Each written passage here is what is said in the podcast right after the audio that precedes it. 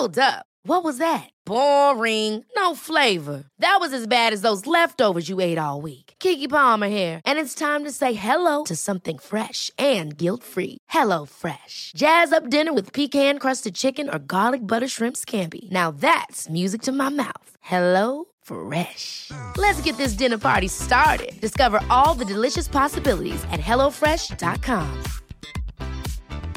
A lot can happen in three years, like a chatbot may be your new best friend. But what won't change? Needing health insurance. United Healthcare Tri Term Medical Plans, underwritten by Golden Rule Insurance Company, offer flexible, budget friendly coverage that lasts nearly three years in some states. Learn more at uh1.com. Hey, it's Ryan Reynolds, and I'm here with Keith, co star of my upcoming film, If, only in theaters, May 17th. Do you want to tell people the big news?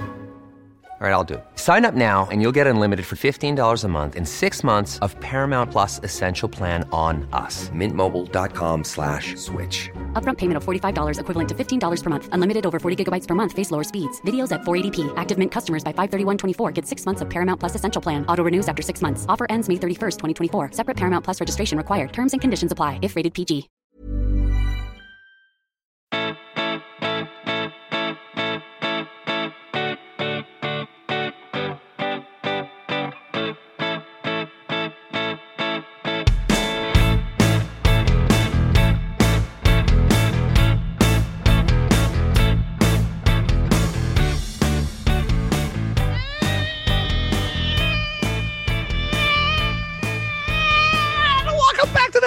The House of Pod. I'm Kaveh. Joining me today are two special guests, and one of them I think everyone knows very well, Dr. Ryan Marino. Ryan, how are you? I am great. I'm happy to be here. Thank you for stepping in for Lizzie. She's out. Um, and joining us is Dr. Mark Lewis. Dr. Lewis, thank you so much for joining us as well. Oh my goodness, this is such a pleasure. I've listened to your pod for such a long time, and to be a guest is, is really a privilege. It's it's really nice having you on. I've been wanting to do this for a while. But first, this first question, Ryan, you're we're friends, right? Oh yeah. I mean, not just like Twitter colleagues and show friends, but like we're like friends, right? I think, right? Yeah. Okay. So be honest, are my introductions annoying? No, the introductions, I mean, make the show. Thank you. So All you need is a, a button to press for like fart sounds. Yeah, we we got a little morning zoo vibe. Someone did someone did tell us that. They're like, "Hey, it's a great show, but you could lose the morning zoo vibe." I don't know. I, I- don't think there's any recording that's not improved by a reggaeton horn. Uh, is my feeling. So That's right. Okay. Um, before we get to Mark's story, that's you know, that's the major thing we want to sort of accomplish today. I got a lot uh I want to cover in regards to Mark's story. But before we get to that, I want to talk a little bit to to Ryan. Um now Ryan, you have done such an amazing job of talking about fentanyl drug myths, talking about myths in general regarding drug abuse and drug users. You have been a real shining light and example online, I think, in regards to reminding doctors, and not just doctors, but everyone, that drug users are human beings. They're normal people, just like you, me, whoever, and they just happen to have this one medical issue that might need to be addressed.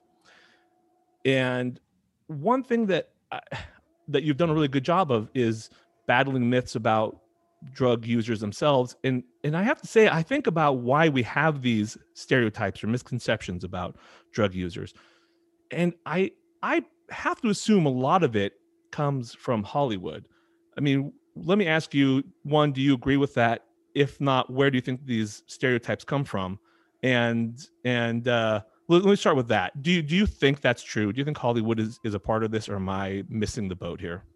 Yeah, at the very least, Hollywood is perpetuating these stereotypes. I mean, it's very hard for me to name any, any accurate, honest, or good portrayals of kind of substance use in in like mainstream Hollywood movies, TV shows, all of that stuff.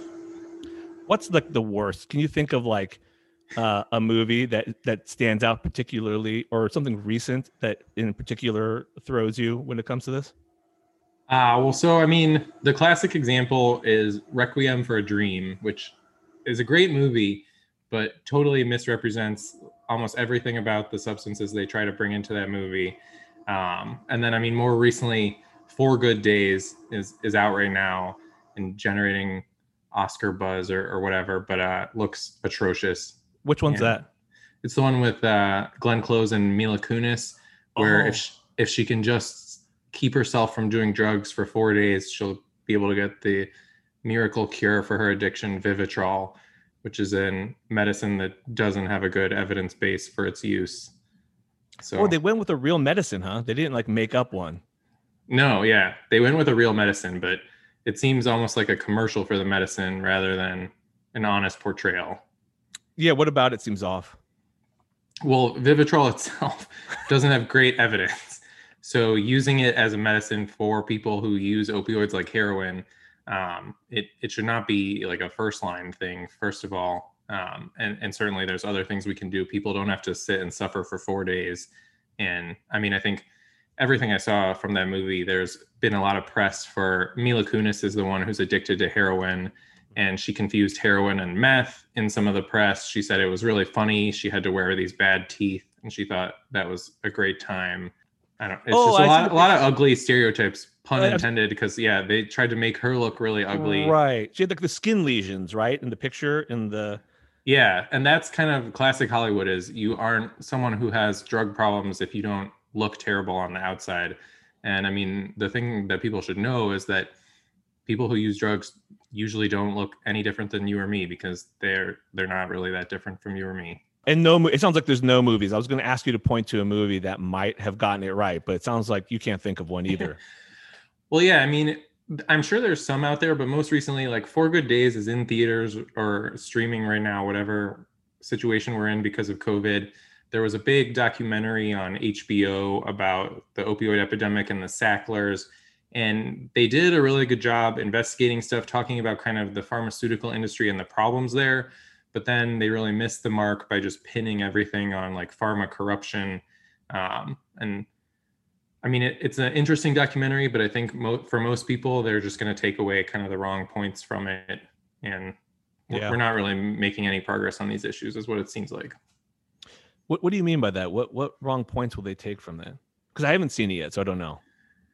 Well, so the the pharmaceutical problem and prescription opioids definitely is is a problem that that needs to be discussed, and I think that people who knowingly did kind of bad things to profit off of human human suffering, misery, um, and people with medical conditions and people with pain definitely should face consequences for those things. But addiction, opioid use, all of these topics are, are not related to kind of pharmaceutical executives. They're not the ones driving the boat on the problem in the United States. And like the Sackler company in particular, which is the subject of that documentary, um, is not not producing these opioids. Our prescriptions are down to kind of near near pre uh, problematic rates Mhm. uh, and we're still seeing record opioid overdose deaths in 2020.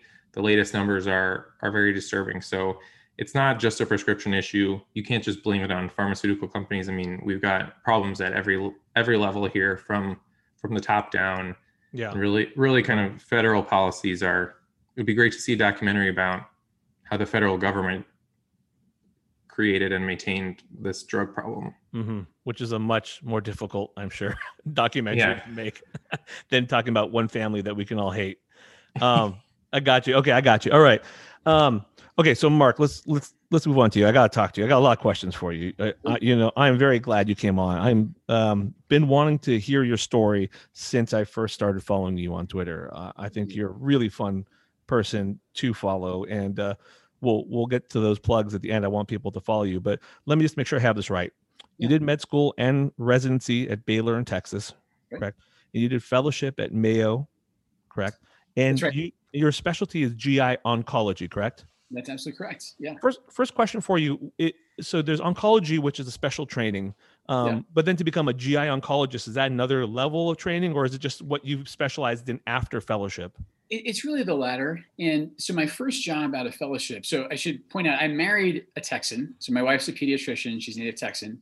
So we went up to Minnesota for my fellowship, and after three winters, she said, "This is ridiculous. Um, I need to thaw out. We're going back to Texas," which completely reasonable.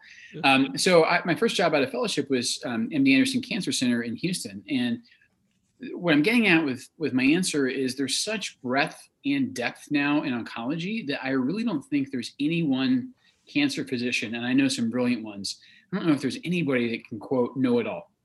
And so at Anderson, I had this dual appointment um, right out of the gates in both general oncology, where I was expected to see and, and basically know how to manage everything, but also GI, where we're getting extremely deep, you know, later lines of therapy, cutting edge research. And I realized, at least for me, it was an impossible balancing act to do both. And so I had to kind of pick what I was most interested in. And GI oncology, as we can also discuss, is something that's deeply touched my family. And so, sort of thinking with my head and feeling with my heart, I felt drawn to do that. And now, my position for the last five years, that's what I've done exclusively. And in fact, just this weekend, while we're recording this podcast, you know, the biggest oncology conference of the year is happening. And again, you can lose yourself in, you know, presentation after presentation just in GI oncology. And even then, in sort of subsections of that, whether you're talking about the colon or the upper GI tract. So it is so um, uh, sub sub specialized now that most oncologists in practice, I take my hat off to them because they're having to see everything. Uh, there's very few of us actually, I think, are given the privilege to dive this deep into whatever area most interests us. Well, you you mentioned it, and uh, before we get into your story, I think we have to start with your father's. Yeah. Can, can you tell us a little bit about him? Yeah, absolutely. So it's it's funny. There's a, there's a there's a tiny thread here um, between your first conversation with Ryan and, and my my family story. In um, that one of the movie portrayals of drug use that's I think pretty famous is Trainspotting. Mm-hmm. And I grew up as a wee boy in Edinburgh in the 1980s, and you know I was the very sheltered children of a, a pastor uh, and a teacher.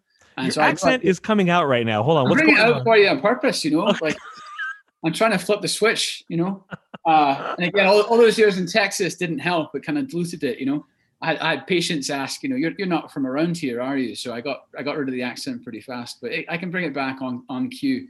So um, That's so amazing. That's fucking Yeah. amazing code switching, man. You don't have to. You could be yourself with us, dude. You don't have to put on an American accent. We don't care. well, I I have a, I certainly uh, don't have a, a face for video, but I might ha- I might have an accent for radio and podcasting. So there It's you go. pretty. It's pretty good. Um, It's pretty I good. So, so yeah, so I grew up there, and um, and again had, had no clue that there was a, a heroin problem in Edinburgh at the time. Um, but in 1987, my father, who was a professor uh, of theology at the University of Edinburgh, got this proposal to come over to Texas and be a teacher at a seminary there for five years. And so we thought, okay, well, my parents were very um, worldly and, and well traveled and open minded, and they thought, well, it actually might be good for Mark to see another culture. And so we moved. And you guys may know this, but even long, long before COVID, one of the sort of protocols for immigration to the States is you have to get a chest x ray to Hmm. exclude tuberculosis. Hmm. And um, it's funny, one of the things you, you learn as an oncologist is how to break bad news. Um, there's no perfect way of doing it. But I'll tell you how you don't do it.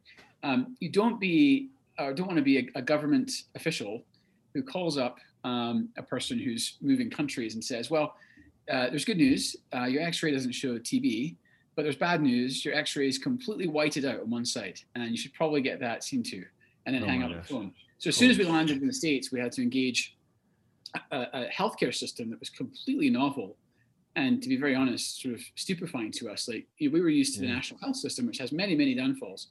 Uh, but one of its advantages, as you're well aware, is you don't have to pay for for care. Yeah. And so my poor father, within a matter of weeks, was you know, scrambling and, and putting charges on credit cards, and he had a, a pneumonectomy um, uh, to you know, try to remove this tumor that was opacifying his right lung, and that was unsuccessful. So then he needed radiation, and that didn't work, and then he needed chemo. So all the kind of big three modalities in, in oncology: surgery, radiation, and chemotherapy. He had in relatively quick succession. Um, and I I know this sounds like a really sad story, and it does end with my, my father passing away when, when he was 49 and I was 14. Um, but the intervening years there, where he was getting treatment in America, were really eye opening. Um, he actually benefited from some really remarkable and, and timely advances in the field. And I guess if I have one message to convey about oncology is, you know, even within sort of the factions of medicine, it's, it's very easy to say, oh, you guys are all doom and gloom. Um, most of us that practice would actually tell you it's never been more hopeful. And the best example I can give is in 1991, my dad was in the ICU. He had absolutely no white blood cells, so agranulocytosis. It looked like he was going to die of neutropenic sepsis. And his oncologist came in, and I, I, still remember this even as a child, came in and he's had this new drug, Neupogen. It literally just been approved that week by the FDA. And he said, I think this will bring your you know, white blood cells back. And it was like magic. I, I had never seen anything like it. It was like he was casting a spell.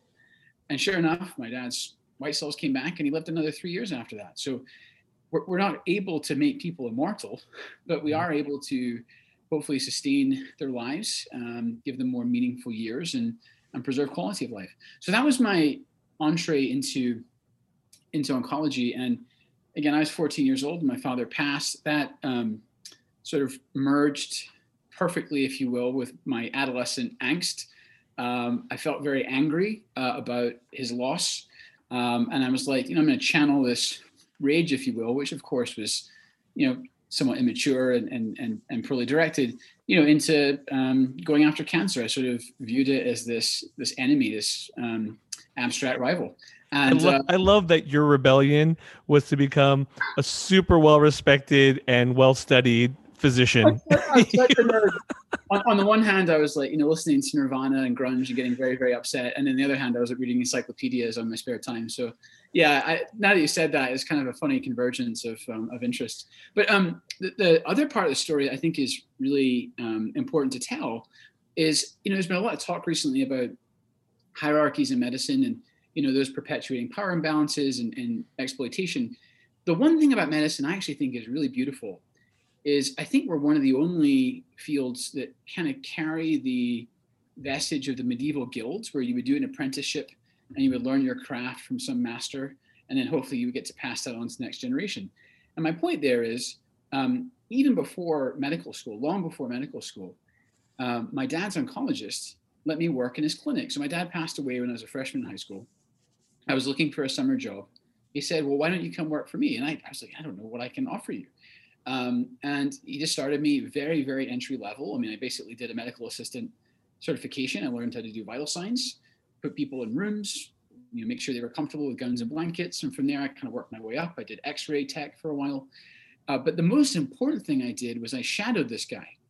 And this was still in the era of the paper chart. And he would do something really um, amazing, which is he would write down in the margins these little personal details about the patient. So you know they might have a grandchild graduating or they might be particularly interested in you know sports team.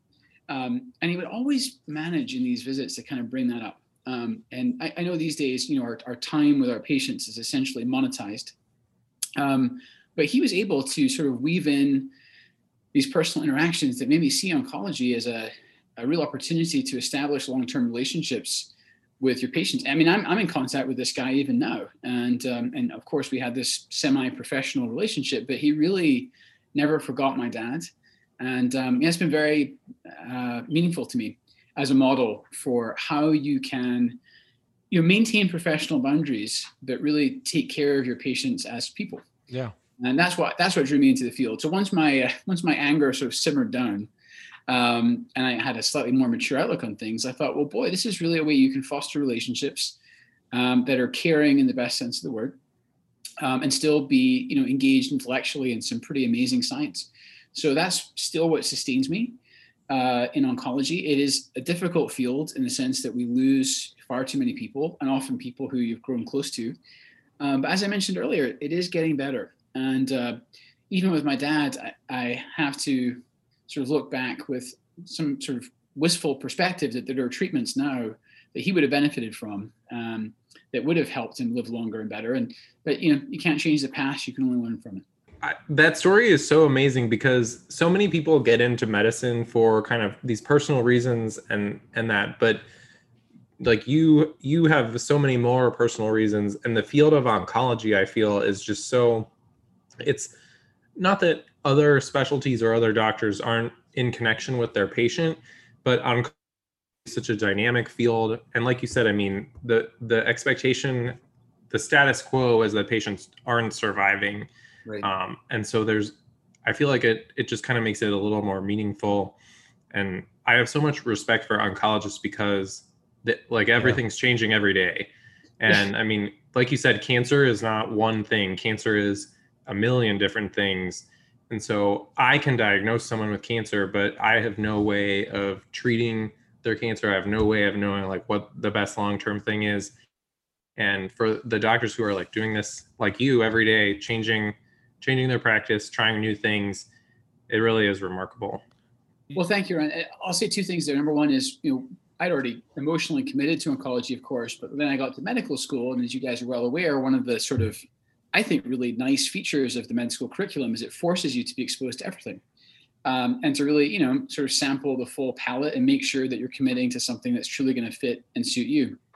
And they told us very early on, we had this lecture about um, sort of the touchy feely aspects of various specialties, and they said, short of psychiatry oncology will allow you to grow the closest to your patients. And, and that was enormously appealing to me and kind of resonated with what I already felt. And secondly, to your point about the constantly shifting sands of oncology, because the status quo has been and frankly is dismal for so many of these diseases, um, I think that's why we embrace um, dynamism. And I've often said, you know, I, I got out of fellowship a decade ago. If I practiced now as I was trained to then, it would literally be malpractice and mm-hmm. so you're you're pretty much signing yourself up for, and we all are, um, for lifelong learning. Oh, and the and, names of the stuff you have, the medications you need to memorize every year is mind-boggling, man. that's our that's our job security, man. That's our job security. The more the more polysyllabic, um, and ideally the more consonants. Like I actually think that Welsh and drug names are sort of converging. Um, there, there's, a, there, there's a gif I, there's a gif I really love for oncology drug names, which is this guy vomiting up Scrabble tiles. and, um, uh, there is actually a, a science to the nomenclature, but you're right. You look at some of these names, and and now um, the FDA for biosimilar drugs. This is true. The suffix yeah. is four letters chosen at random, so they're not even pronounceable. Um, it's really it's absolutely unbelievable and I, and I have patients who come to me and, and they're just among the other things that they're boggled by is how do I even you know say the say the name of the drug that I'm on? And that's where of course brand names um, become very yeah. Well I, I think your story is really interesting for uh, you know a couple of reasons. Well, we're going to get to them in one second but I will say this. What I find in people who I have experienced some sort of trauma and that's a trauma you experienced yeah. as a kid yeah. you know one of two things happens. They either go as far from that as possible or they run right into it. Like I know people who have the same experience as you. And for that reason, it's hard to get them to see a doctor. It's hard to get them involved in medicine. They don't want to be a part of it. And I can understand why after something like that. But you know, you're one of these people who chose to run into it. And that's I think that's a, a really interesting uh, thing about you. Probably means you're a little crazy, and I like it. Um, so you yourself were diagnosed with cancer. Yeah. How old were you when that happened? Tell us about that. Yeah, it was my first day of oncology fellowship. How do you like that? So shut um, up. No, it was true. Yeah. So, um, so like I mentioned earlier, I was at Mayo Clinic, and I woke up the morning of the first day of my program, and had horrible abdominal pain. And you know, self-diagnosis is a tricky thing. I it was kind of localizing to my right lower quadrant, so I thought, huh, is this is this appendicitis? And so I got checked out, and it wasn't appendicitis, it was a high calcium level, and I had an ileus. And I've often said before, you know, you can look at the stars and it can look like a thousand points of light, or you can look up and you can see a pattern in, in a constellation. And that's what happened for me that day because my dad had always, always, always, even before bone metastasis, also had a high calcium. And you know, we learn a million bits of trivia in med school. And sometimes we're learning for the test and then we jettison them from our memory banks. But the one thing I remembered was, you know, having hypercalcemia in consecutive generations, that's not normal. And there's only a couple conditions that can give it to you. One is entirely benign, which is familial hypocalciuric hypercalcemia. Um, the other is multiple endocrine neoplasia type 1. So I mentioned to you earlier, my dad had this weird thoracic malignancy. It was always described to us as lung cancer. Um, and again, to tie together threads, Ryan, you've done such a beautiful job, um, you know, destigmatizing drug use. Um, lung cancer patients still suffer uh, from this notion that they, they somehow deserve their disease. Yeah, right. Um, yeah. And, and and so my dad actually, you know, he was he was a Protestant theologian. He he really thought a lot about the implications of the things that he had done and, and had a, a, a healthy or unhealthy sense of guilt. So even though he wasn't a smoker himself, he assumed it was some sort of environmental exposure, secondhand smoke had given him this cancer. And this is one of the other things where I wish I could go back in time and tell him it had absolutely nothing to do um, with any of his choices, uh, his lifestyle, his environment. Um, and, and this is what I, I think uh, is, is true of so many lung cancer patients. So we know now that 15% of patients who develop lung cancer are non smokers. Ergo, not everybody who smokes uh, gets their lung cancer through their tobacco use. And even if they do, that's not that's not a fate that they deserve. And and mm-hmm. I think I think Ryan, I think where you and I come together here is just this weird sort of conflation of medicine and, and morality, and it's just so it's so unfair. Um, because you know nicotine in itself is just incredibly addictive and has been marketed as such. Regardless, um, so what I'm getting at is um, my dad's tumor wasn't actually a lung cancer at all. It was a neuroendocrine tumor that arose in his thymus, and that's one of the the hallmarks, if a kind of lesser remembered feature of multiple endocrine neoplasia type 1. And so that day I was starting oncology fellowship. I felt horrible. I had a high calcium level. My dad had had high calcium and this weird tumor in his chest, and it just kind of all converged for me. And I was like, oh my gosh, this is MEN1. Now, the slightly funny part. And they're like, you passed fellowship. You you put this together. You're good. You didn't have you didn't have to do this to pass, but yeah, I really wanted to impress them with my diagnosis. you know, you never get a second chance to make a first impression. Um, well, I wish that. Well, I, I, I, jokingly wish that was the case. In fact, what happened was I was at Mayo Clinic, so famously sort of a, uh, a home for diagnosticians, and I got assigned this internist, and his diagnosis was hypochondriasis.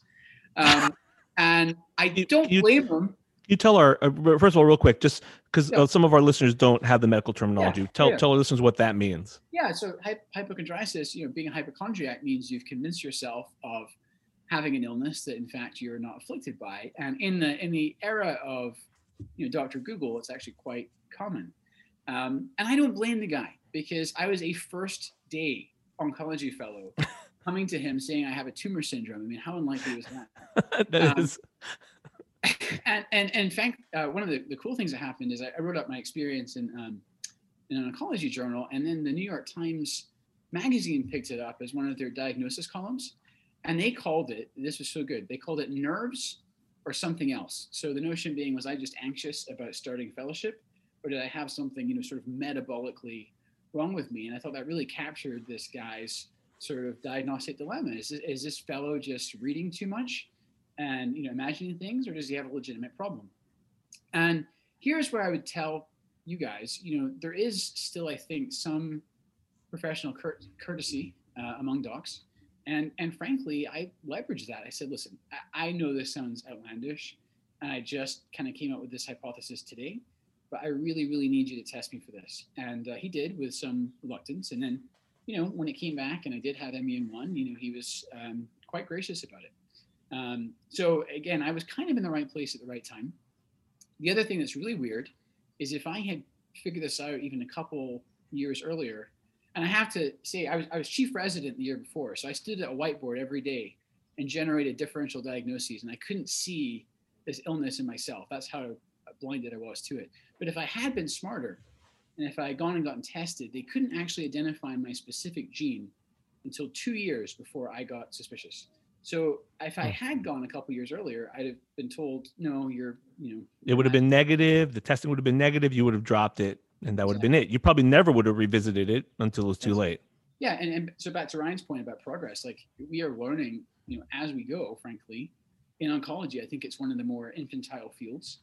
Um, it's not nearly as well developed as say cardiology, and and we have to, I think, admit that um, with some intellectual honesty. There, again, there's no oncologist that knows everything.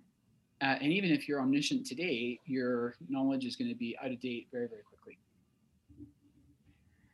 That's amazing. Yeah.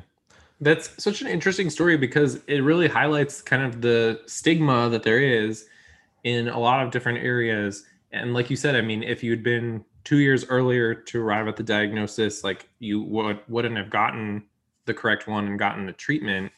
And that's probably something that so many people go through to this day. And certainly there's like plenty plenty of times where someone will tell you i know my body. I, I googled this. Yes. all, all of those kind of red flag quotes.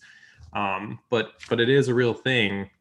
And it, i think with cancer maybe even more so than kind of like drug use and addiction the stigma on people for what what did you do to cause this cancer yes. why are you not not eating a vegan diet not taking more supplements not not doing this or that yeah um and it really none of that really matters and thank you for saying that ryan so you know siddhartha mukherjee who wrote you know the emperor of all maladies and the gene um, in the latter book, he has this formula which is so brilliant and so simple without being simplistic. And he says that all illness is the sum total of our heredity, our environment, our triggers, and chance. And it's that last one that people so drastically underestimate. And you're right. Yeah. Sometimes being very well meaning, um, other times being somewhat accusatory when a patient is newly diagnosed with cancer, you know, friends and family kind of come out of the woodwork with recommendations. And often the, the easiest thing to change is, is how that patient is, is being nourished by them or how that patient is feeding themselves. I cannot tell you the deluge of nutritional recommendations that come after a cancer diagnosis. The problem I have with that is this tacit assumption that the patient was doing something wrong wrong beforehand uh, beforehand and, and, you know sugar gets invoked all the time as the, mm-hmm. the fuel for cancer um, but that that is something my patients really struggle with and frankly if they do make really drastic dietary changes um, right as they're embarking on treatment with me it can actually make it much more difficult if i'm honest for them to tolerate therapy because to be able to make blood cells and you know sustain yourself through chemo yeah. you often need you know intake of things like meat um, so regardless I, I, I completely agree and i think again where our practices are aligning is this strong desire to defend our patients right. against accusations that they they are or have done something wrong. No, yeah. that is that's a trigger for me too when I see that like with quackery online. Yeah. There we had on the show a long time ago a comedian named Maz Jobrani and his uh, sister made a documentary about her battle with breast cancer before she succumbed to it. And she, part of it was she was at this spiritual healer in Brazil. I forget who it was. I don't know if it was Saint John the Healer, or whatever, or John the Healer, whatever his name was. But at one point, the guy was kind of just like, "You don't believe enough. That's the problem. You just don't believe enough." And I mean, and sometimes it's not quite that obvious. Yeah. Sometimes it's a little bit more subtle, like you're saying, like you know, if you just didn't eat so many you know cupcakes or donuts this wouldn't have happened you know what i mean and and that's so unfair it's so unfair to patients it is so unfair. And you know, the core that strikes with me, honestly, is again, my dad was a theology professor. So when he had cancer, he had students who would come up to him and they would be like, uh, Professor Lewis, I don't know why you're not cured because that's what I've been praying for. And he's like, listen, I'm the guy that's trying to teach you this belief system. He's like, that's not how prayer works. Um, and he actually wrote about that, I think, very movingly and selflessly. He said, why should I be spared? You know, just because I've you know devoted my life to you know study of Christian faith. He said that's not that's not how this operates, and so he had, he had I think that depth of insight. But you're right. This notion that willpower is somehow enough, yeah. either to avoid cancer in the first place or to somehow again sort of you know get you through it. Um, yes, we all have you know some degree of responsibility for our own health, but there's also external factors over which we just have to admit we have no control. And I think that's the that lack of uh, power um, over our entire fate is very, very difficult for some people to recognize or admit. Yeah. And I think, I mean, I in toxicology will see kind of some of the more extremes of this where there's these natural holistic whatever whatever they call themselves healers who offer alternatives to kind of traditional oncologic treatments. And i mean the worst one is this quote unquote vitamin b17 which is just cyanide. It's not a vitamin um, that, that people will still take to this day trying to treat cancer without going through traditional oncology or through conventional oncology. Um, but these beliefs have really permeated kind of all of our culture. If you look at kind of the way even like figures like Marianne Williamson talk, um, like you just need to believe more and your disease will go away.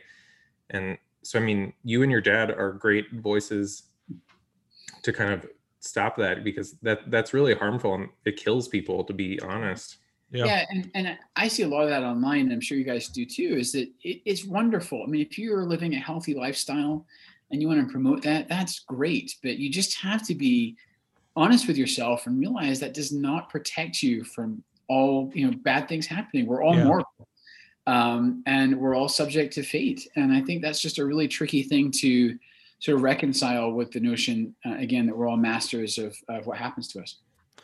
Okay, so I uh, I had more questions. I want to move on, but I got to close up this part. Just tell us what happened with your cancer. Yeah, yeah. Thanks for asking. So, um, with my condition, the first thing you have to do usually is control the hypercalcemia. So again, my calcium level was high. So I had osteoporosis at age 30. So uh, calcium had been leaching out of my bones for years. And it's funny in hindsight, I thought the reason I felt so horrible in my 20s is that I was a resident.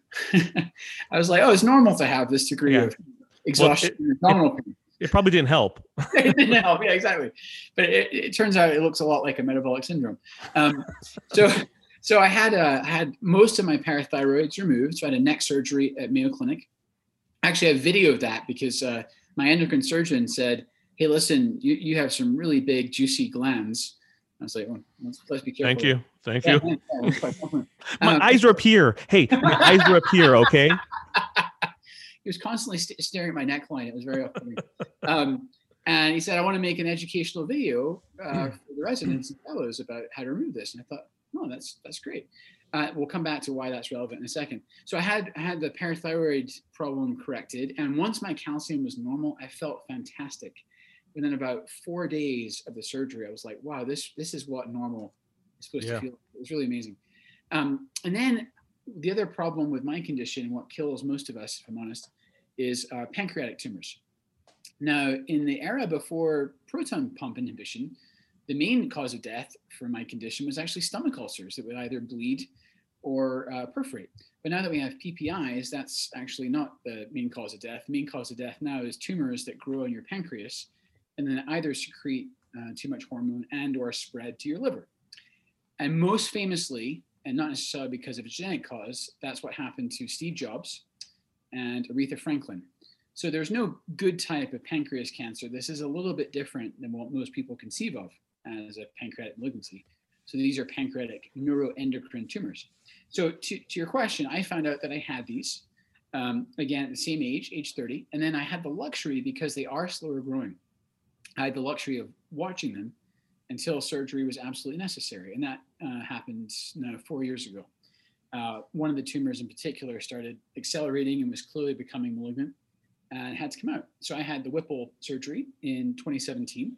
And again, because I remembered um, hearing that it would be useful for some surgical trainees to you know, see a video or documentation of a procedure, I um, not just video, but live tweeted that procedure. So um, that was an amazing process. no, no, no, stress. I, I have to stress something. I did I did something very silly. I gave my institution here, Intermountain, control of my Twitter account on that day. So Mhm. some of my friends, my non-medical friends, Sure. thought I was being awoken from general anesthesia to sort of thumb out the comment about what was happening, and then we put back under. I was like, that's not what's happening. But my, um, you know, my organization here was wonderful. They've got a very savvy media team, and they brought in cameras and videos and people that are good at Twitter, and they documented the whole thing. Um, and I woke up from um, anesthesia, and the whole thing was was documented. It's actually how my wife got updates on the procedure. So rather than um, the surgeon having to come back and forth from the Yeah. OR, she just followed the whole thing on Twitter, which is kind of surreal even now. Um, yeah, and that's I think that's honestly been the best thing I ever did in social media because it's a scary surgery. It's very very involved um, and not easy to recover from. But I can't tell you, I've got a lot of people in my practice who come to me and they could be cured of pancreas cancer, uh, but they're very very um, nervous, understandably, about doing this surgery. And I, I'm firmly in the belief that monsters are less uh, scary in the light; they're more scary in the dark. And so, if you can shine a light onto something and illuminate it, it usually makes it slightly easier to understand and less off-putting. And so that's why I did it. And, and um, again, I'm relatively healthy four years later. I think that's another thing people need to see. Um, and I've been very demonstrative about it on social media, uh, which for the most part has been a positive thing. And you share it with your patients. It sounds like. It sounds like you're pretty Yeah. open with your patients. Well, you know what's fascinating is I actually hardly ever bring it up um, because we're in the information age and because patients tend to research their doctors, especially maybe their oncologists. Most of them, by the time they come and see me, even for the first consultation, already know this about me. And uh, with very, very rare exceptions, I try to make sure they're the ones that bring it up because I don't want our you know precious time together to be about me. I want it to be about them. But because I also am in this very niche space with these very rare tumors, what's happened is Google and search engine optimization has brought my name up, I guess, towards the top of these result lists. And so more and more of my patients are coming to me because they think I air quotes get it, that I've had the same thing they've had. And so there's this really beautiful feedback loop, if I'm honest, happening in my practice where I'm getting people coming to me who I can actually, you know, authentically relate to their experience. I've not yet required chemo. I've not yet required radiation. I'm very, very clear about that with my patients because they say, "Oh, you're so empathetic." I'm like, "Well, hold on a second. I actually don't know anything personally about going through these things. I might recommend for you." Um, I do understand the implications of a cancer diagnosis. I understand the implications of a genetic condition, and I get, you know, facing down a life um, changing, but ultimately life saving surgery. That's really that's really amazing that you have that opportunity to connect with patients on that level and you choose Yeah. to. Yeah. I could see how on some level you may not want to. Um and and you probably don't share everything with them. Um just because there still has to be some semblance of a doctor patient relationship. Yeah, yep. exactly. Um but I could see that really if I were a patient, that's kind of thing I I- think would help me. I think it would Oh, be nice well. Thank you for saying that. Again, one thing I try not to do is I don't want it to come off as condescension and that, oh, I can totally get what you're going through because, again, most of what I'm actually prescribing, I'm not receiving. right. Um, my wife is a pediatrician. They did something really cool in her program where when she was a resident, they made them taste all the antibiotics, uh, which I thought was genius. Yes. It's Oh, I did that. Did you, did you do that? as well, right? Because because then you understand Oh yeah. the struggle the parent has getting their kid to choke down clindamycin, you know, four times a day. Yeah. Um, Or but- metronidazole is the Yeah, yeah, was my least favorite. I'm I'm one of the few gastroenterologists I know that has tried to drink movie prep, Colyte, all that stuff. It's it's awful. It's really bad. It- you- Yeah, it's, that- it's it's really important to know those things when you can. That's that's very Barry Marshall of you. I mean, he got uh, you know Nobel for H. pylori. I think we should be looking. For you. Yeah. Um, but but but no, the reason I bring that up is I don't know any oncologist, of course, who has you know voluntarily exposed themselves to a chemo agent, and so we routinely prescribe things that yes, we've read about the toxicity profile, but in truth, in our embodied experience, we don't know what it's like. Um, and and there are oncologists out there who have gone you know beyond my experience and had you know systemic treatment. And one other really interesting thing about fellowship was because I spent my entire training, you know, with this diagnosis and being kind of overt about it. A lot of my faculty would sort of come up to me and you know take me aside and say, hey, "Listen, I've had cancer myself," uh, and they would you know confide in me their experience. And so there there are really amazing doctors out there who, without being nearly as exhibitionist as me, um, allow their own experience, their own health to impact the way they take care of patients. I think it's just a really powerful way of sort of giving back what you've learned. Well, I mean, I think that lived experience is so necessary for a lot of what we do. Um, and I mean, it, it's hard as doctors a lot of times to tell people to do something or like what next steps are if if you have no idea what that actually means.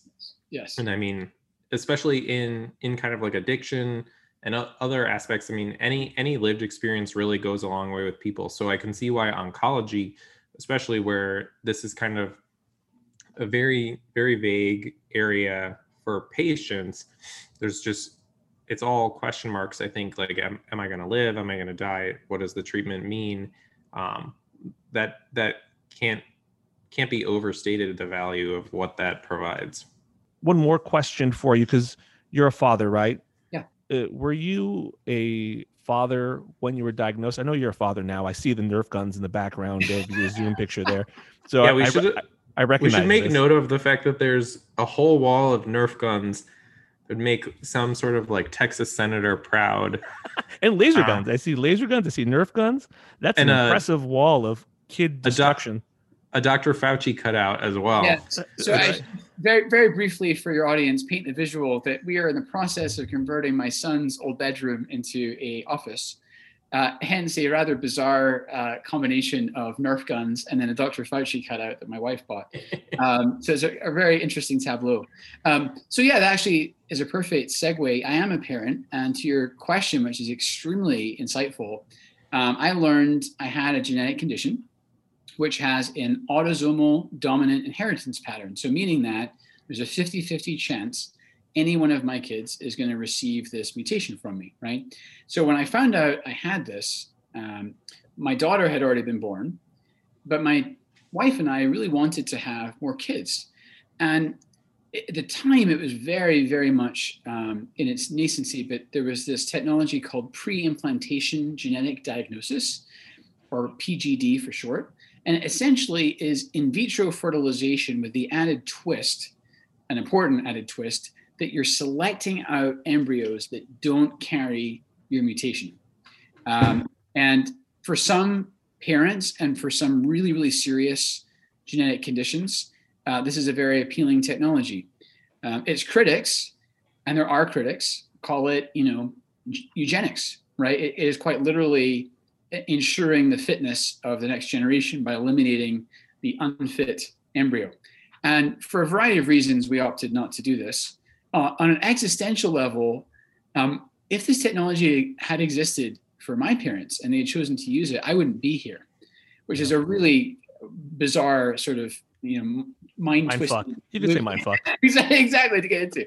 Um, so again, my wife and I decided to um, conceive our, our son naturally, and he has he has my gene uh, mutation, and I don't regret that one bit. Um, one of the things about my syndrome is most of us actually do survive uh, to childbearing age, and and that's actually one of the reasons the gene has persisted. It, it doesn't carry such horrific lethality, at least not usually, that it would kill you in your first decades of life.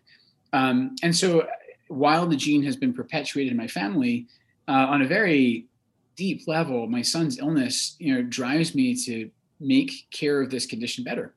Uh, even more so, I think, than myself. So he got to witness, you know, the whole Whipple debacle. Um, at the time I had my surgery, he would have been six. So he called it my tummy troubles, which was a little bit of a um, underestimation of what was going on. But nonetheless, I, have told him many times. Um, I hope that he doesn't have to go through what I've been through, or you know, our forefathers went through and again, he's actually armed with the knowledge that no one else has had. You know, I figured it out when I was 30. Um, he knows about it very, very early on before he's even symptomatic. And so, especially with his mother as a pediatrician, like he is in fantastic hands. Um, and I actually, um, I hate the phrase new normal, but, but I, I, will say I, I, do think his awareness of this is just part of his growing up now uh, and in a manner that I don't think has pathologized him. I think he looks on it as you know as part of who he is. He he actually quite likes going in an MRI machine. They give him a a laughing gas that apparently tastes like bubblegum. So, so he looks forward to his uh, to his scans. Uh, and again, growing up in our household with two doctors as parents, um, you know, I think he'll be very well taken care of. That's that, it's that's great to hear, and it sounds like you guys are doing this in like the healthiest most open way that uh, we could ever hope for.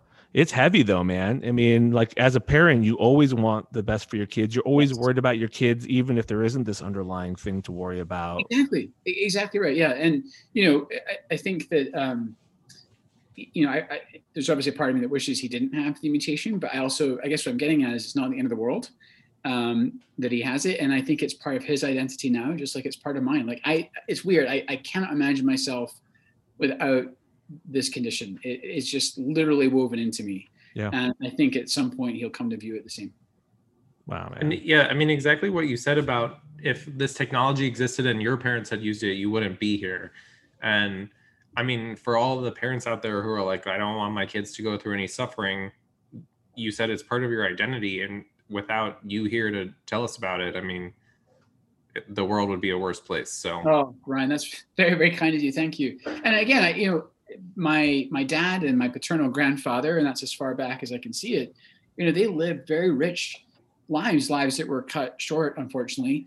Um, but you know, they contributed so much. My paternal grandfather, for instance, was key in bringing peace to Northern Ireland in the 1960s. I mean, they did great things, and my dad taught you know loads and loads of students, and his book lives on and syllabi at seminaries. And so, thank you for saying that. I, my my father said something very wise: is that we're not guaranteed three score years and ten, um, which is you know the from the Psalms in the Bible the estimate of how long we're going to live.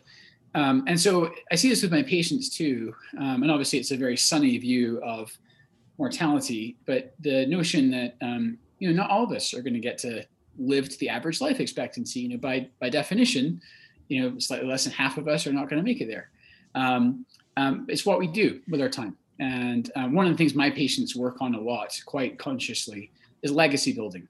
So even though they know they have you know very serious illnesses and often much more serious and grave than mine, um, they really once they know uh, that they have cancer, um, many of them make a concerted effort to say, okay, um, how am I going to leave my mark? And most of the time, that involves very meaningful uh, interactions with family.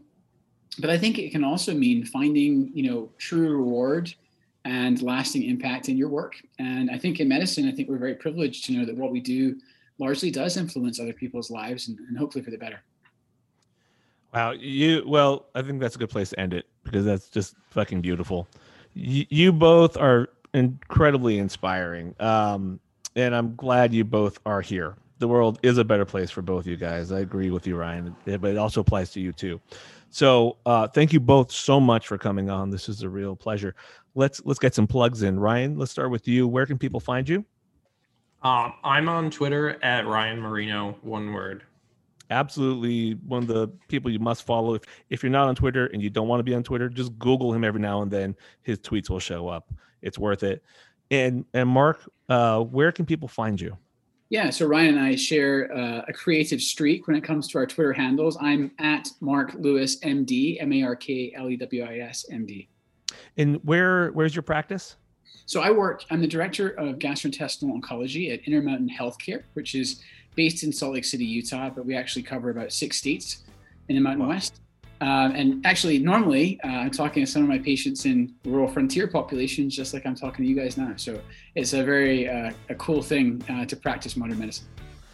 It was a blast talking to you both. What a great, what a great conversation, and we really appreciate your input uh, and insight. Um, you have an insight that very few people have being a doctor, a son, a father, and dealing with all this that you've dealt with. So thank you for sharing it with us.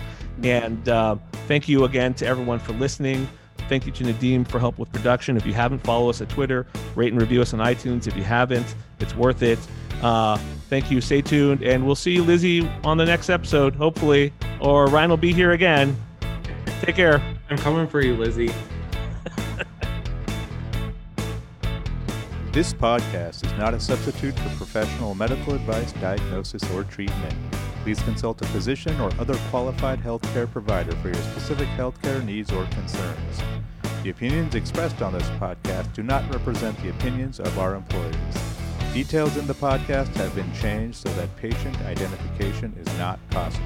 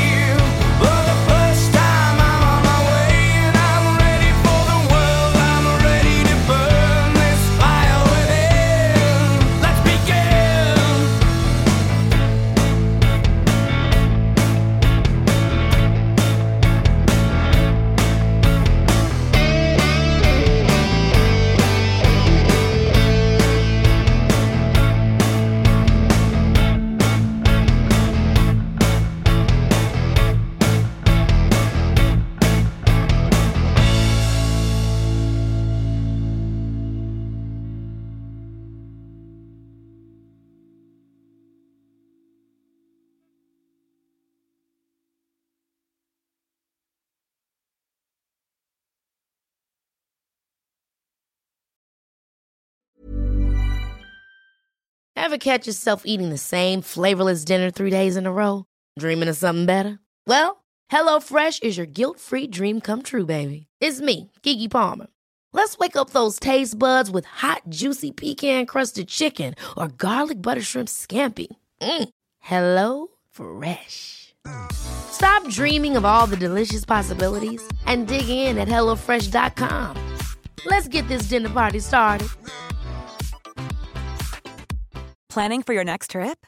Elevate your travel style with Quince. Quince has all the jet setting essentials you'll want for your next getaway, like European linen, premium luggage options, buttery soft Italian leather bags, and so much more. And is all priced at 50 to 80% less than similar brands. Plus, Quince only works with factories that use safe and ethical manufacturing practices. Pack your bags with high-quality essentials you'll be wearing for vacations to come with Quince. Go to quince.com/pack for free shipping and 365-day returns.